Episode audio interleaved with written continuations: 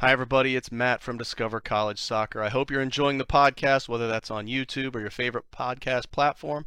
Don't forget to hit the subscribe button. I also wanted to let you know about the Discover College Soccer Study Table. This is our brand new online portal that is complete with a 14 part online course giving you all of the ins and outs of the college soccer recruiting process.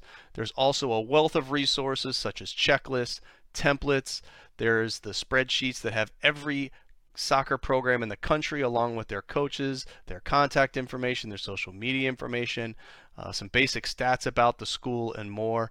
Plus, there's an online community where you can ask your questions, share your wins, your losses, any questions that you may have around the college soccer recruiting process. It's all there at the Discover College Soccer study table that you can find at discovercollegesoccer.com slash study table, and hopefully we will see you there. Hi, everybody. Welcome to Discover College Soccer. Today, I'm lucky enough to be uh, be joined by Coach John from Wilkes up in Pennsylvania. Welcome, Coach. Thanks, Matt. I appreciate you having me. Yeah, thanks for being here. Uh, always excited to talk to to D3 coaches. I got that soft spot for for my my D3 folks. But uh, let's, you know, we're talking here. It's the end of May. Um, I'm guessing school school's out probably at this point. Yeah, just had graduation this past Sunday. Um, you know, was another great year for for our program. Um, our, our, young women did a fantastic job in the classroom uh, with 3.44 team GPA, over 500 hours of community service. So, you know, the biggest thing for us is we're always talking about developing them the person, uh, on top of them the student, the, the, athlete. So it's one of those things where you get to really see it. Um, you know, we graduated a, a, group of six this past uh, Saturday. Uh, and then we have another student. We also have a, a six-year doctoral program in pharmacy. So she'll complete her doctorate in two years, but just completed her four years with us uh, as, as an undergrad. So it was an exciting Saturday for us. But um, yeah, it's definitely gonna be a little bit quieter here for the summer, but um, it'll be good to prepare for for August when they get back. Yeah, well, let, well, let's talk about the recruiting side of things because obviously you're graduating players, and I'm guessing it being May is it one of those things where you're you're done and dusted with the 23s or is maybe there's one still kind of hanging out there? What's that look like for you guys? Yeah we're done with our 23 group unless something were to pop up with the transfer or somebody really late in the process or if someone had to change a heart. Um, but it's not something we're actively looking at. Now if there's someone who's uncommitted who reaches out we're absolutely going to do our due diligence speak with them talk to them get them up on campus if we can and, and go from there. But we've really been really focusing on 24s and then kind of starting that 25 process. Um, but at the same time, yeah, we're really, really excited about our group of 23s that we have coming in and, you know, kind of can't wait to, you know, it just, it's recruiting. It doesn't end. It doesn't, you just kind of keep going. It goes from one cycle to the next and recruiting simultaneous cycles makes it a little bit challenging, but it's, you know, I'm fortunate to have two great staff members on my staff that do a ton of work with that as well. So works out really nicely for us. Well, when it comes to, like you said, recruiting those simultaneous classes, I guess I'm assuming your focus is usually on the, the the most recent upcoming one, but you're trying to set yourself up for success in the future. Eh, you know, I mean, how many inbound contacts are you getting? How much of it is people reaching out to you versus you actively looking for for players? Sure, I think it's a good balance of both. Um, obviously, the next, I would say, six weeks are huge for us in terms of the different tournaments that we have coming up. Um, you know, starting this weekend, Memorial Day, we have uh, you know the PDA event um, over in, in, North Jersey, FC Delco's this weekend, and just kind of keeps going uh, all the way through the GA event uh, that's it um, down in South Jersey at the end of end of June. So, you know, we're starting to get emails from players from from you know that we haven't heard from. Uh, they're going to be attending those showcases. It's either we're registered and that we're attending. Obviously, we have the group that we're heavily recruiting that we've seen play. We've had already on campus and have been able to you know really start to make those contacts with. And then obviously the cold contact group that hey we're going to see them play. We're going to continue to reach out or different things that get sent to us from recruiting sites um, you know, for us, it's really about not leaving any stone unturned and really trying to find, you know, the right person for our program. Um, and, and we're really excited about, you know, the next six weeks to really get out and see as many people as possible. Well, one of the, the questions I get all the time or that I see posted all the time is, you know, the, the alphabet soup, uh, is this league better than this league? And, and, and it's funny because you see the, the word better and you're like, better for what? You know, they, I'm assuming they're talking on the college recruitment side of things most times. Um, but is that something that factors into what tournaments you attend, what teams you look at, or or or, or not really?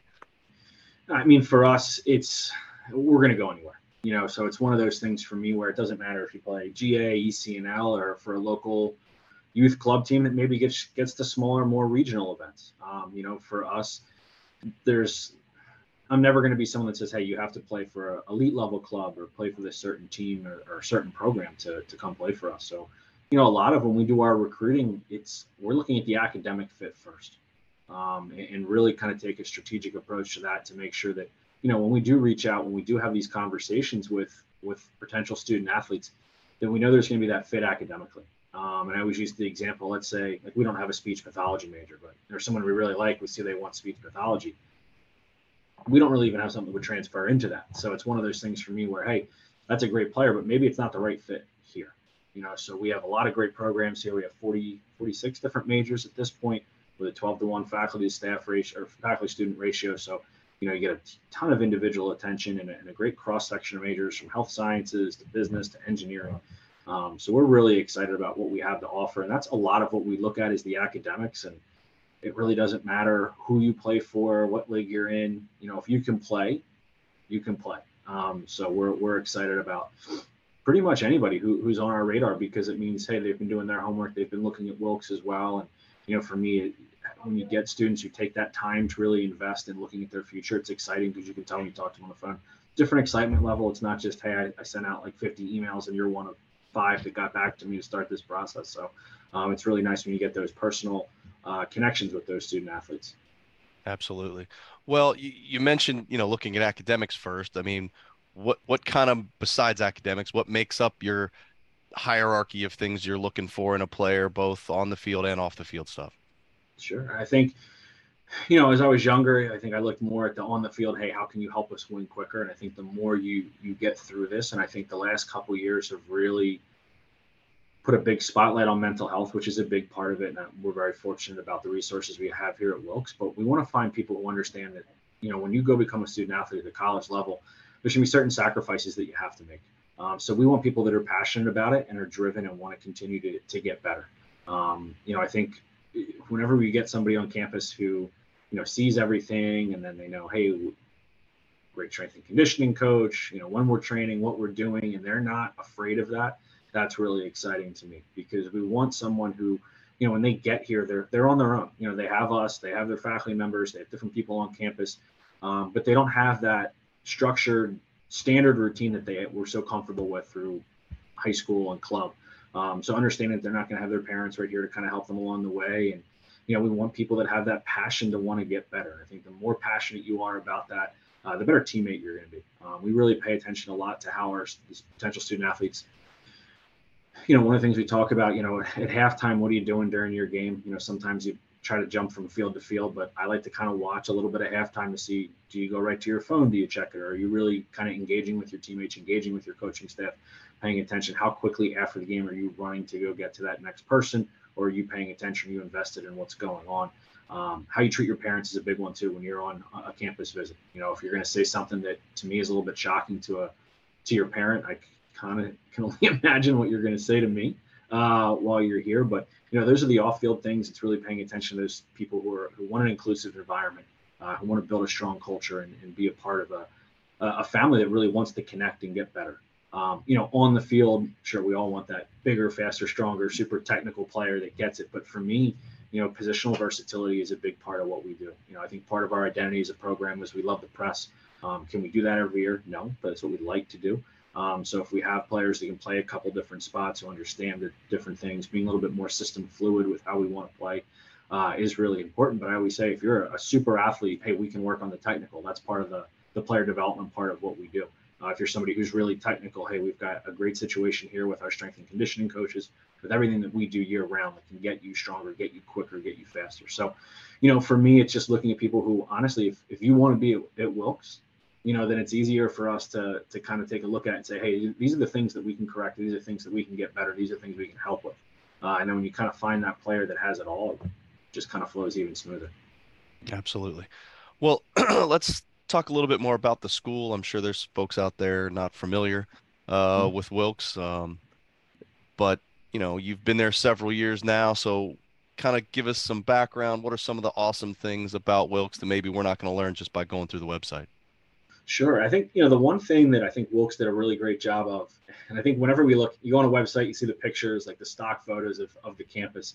Um, we actually look like our pictures. And I think when hmm. we get families here, they're like, wow, this, this looks very familiar. I'm like, you know, they, they did a fantastic job a couple years ago. You know, our previous president, he did a fantastic job. It was uh, called Gateway to the Future Project. I think it started about 15 years ago. Uh, so I was fortunate that when I got here almost six years ago in June, um, well, they were on the last stage of that process, and it was just kind of redoing our greenway in the center of campus. Um, and, and, really, what they did was took campus and brought it forward. A ton of enhancements, a couple new buildings, uh, taking our old buildings and, and bringing them a little bit more modern. But at the same time, with where we're located in Wilkes-Barre, there's a lot of really cool, neat old mansions that are incorporated on campus. Some of them are um, office buildings. Some of them are campus housing. Uh, the Kirby Mansion is where our English department is housed. Um, and they kept with the old architecture and that old charm and didn't kind of make it look out of place. So they did a fantastic job with campus. Um, you know, the city itself, it's a college town, you know, so it's one of those things where within walking distance, movie theater, different restaurants, uh, the Kirby Center as well, which is where you can go see uh, different concerts. Mohegan Sun Arena is about five minutes away. So, you know, if minor league, uh, the Penguins minor league hockey team is there, um, and, really you have a lot within walking distance. And then if you're into skiing, if you're into the outdoors, you have the Poconos are 20 minutes away. Uh, we have a lot of great state parks that are very close to us right now. Um, we're very fortunate, you know, at the same time to have great academic resources uh, and fantastic administration. I can't say enough about current president, current directors who really do support athletics. Um, it's one of those things where all of a sudden I'll turn around and hey, there's university presidents five feet away from our bench watching our game. Um, you know, his first year, he came up to one of our playoff games. Uh, it was cold. um, it was an away game, and, and, he went. He sat through the whole thing, and it's it's one of those things where we really do have that support on campus. Uh, it's the great part about being, you know, a smaller school with close to 2,300, right around 2,200 students here, um, and with 23 different NCAA offerings. You know, you have a lot of support from from other athletes and, and the rest of campus as well. So it really is a it's a great place to go to school. You're right in a college town. You're in a city. You know, for me, you know, having grown up outside of Philadelphia, it's more of a, a small town uh, that with a downtown area, but it's a it's a great place to go to school.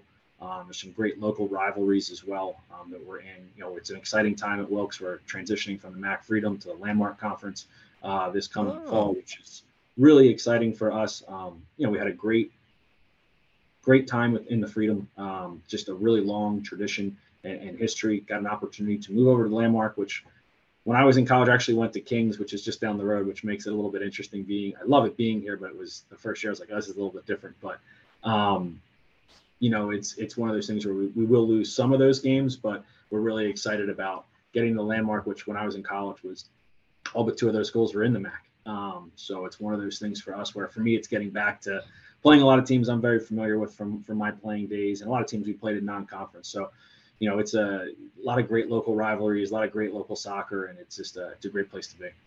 Uh, one of those one of those two was was where I went, Catholic University. So we have to go down yep. to DC and uh, and take on my alma mater. So good luck with that. But uh, yeah. but they what, the first year, so we don't have to make the trip okay. just yet. So we'll see uh, some other teams that'll have to make that first, so we can figure out the best way to to do it. Well, there you go. Well, you you've kind of mentioned a little bit, but like you said, for student athletes coming in it really can be a balance between sport and academic commitments.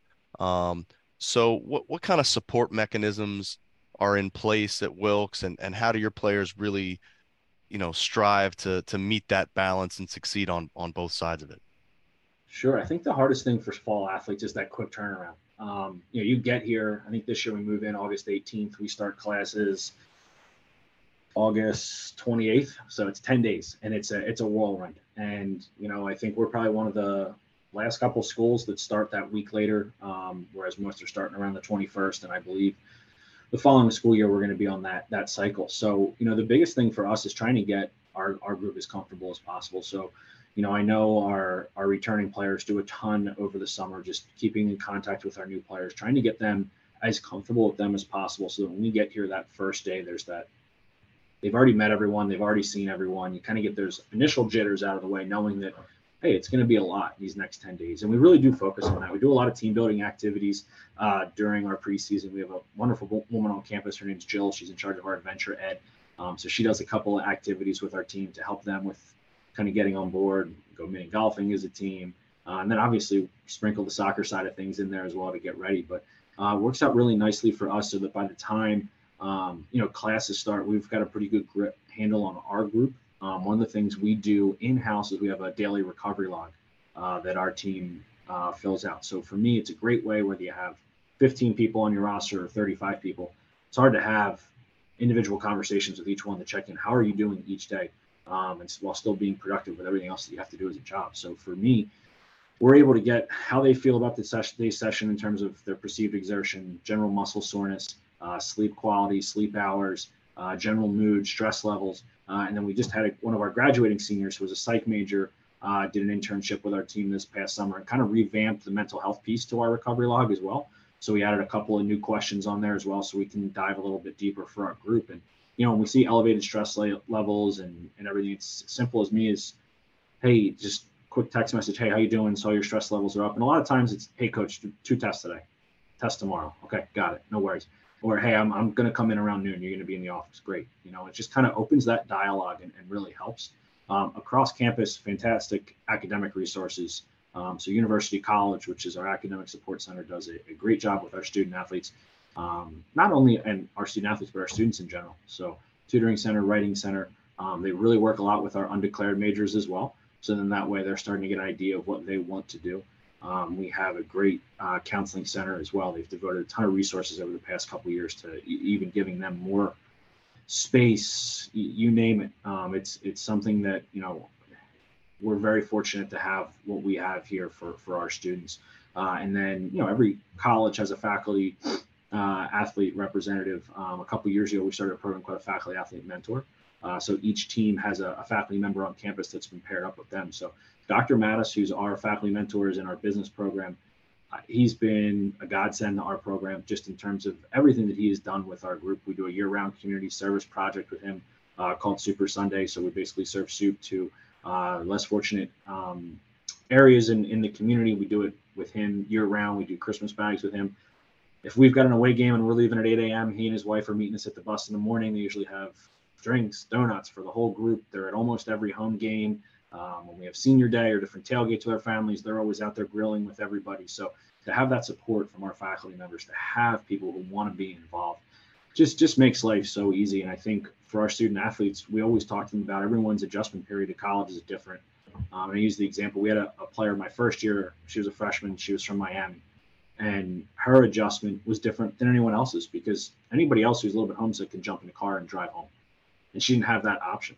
So that's what we always talk to our student athletes about. Some people that adjustment is a week, a month, a year, a year and a half, but we're here to help you through that adjustment, and we want them to know that you know, they're not alone. They have a great group of, of women that are a part of what they do. Fantastic group of coaches here that really want to work with them to help them. So, you know, we talk to them all the time about there is no magic. Hey, you need to be ready to go. You need to be playing 90 minutes every game. And, you know, it's an unrealistic expectation. Everybody's adjustment period is different. And we have a lot of resources to help you reach your goals academically, athletically. But in time, it's going to come. For some, it comes quicker. For others, it comes later and it's about being patient. We talked about connecting, developing those relationships, and that's the most important part of it. It starts in the recruiting process, and it continues to build throughout their four years here. That's something that we really do focus on as a program. No, sounds good. Well, let's talk a little bit more about the the soccer side of it.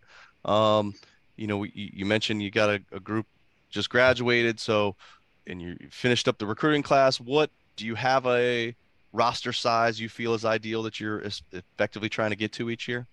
Sure, we're typically the last couple years were a little bit bigger, and you know we still have another year with the COVID waiver as well, um, which has impacted you know how we recruit and how we do things. Because at the same time, I wasn't going to say, all right, hey, we're only losing four and three might come back. We're like, it, we just had to recruit, and if we have a couple extra, we have a couple extra. So the last couple years, we were right around 32, um, which was a little bit on the high side. We ended up being pretty comfortable with it. Unfortunately, we've been pretty unlucky with injuries. So even though it was 32, it was more like 28 healthy um, student athletes for us. This year, we're looking at 27. Um, and the reason being is we lose a very small class this coming year, uh, where we're probably only going to lose three, maybe four, um, depending on that fifth year for another one, uh, two of which are goalkeepers.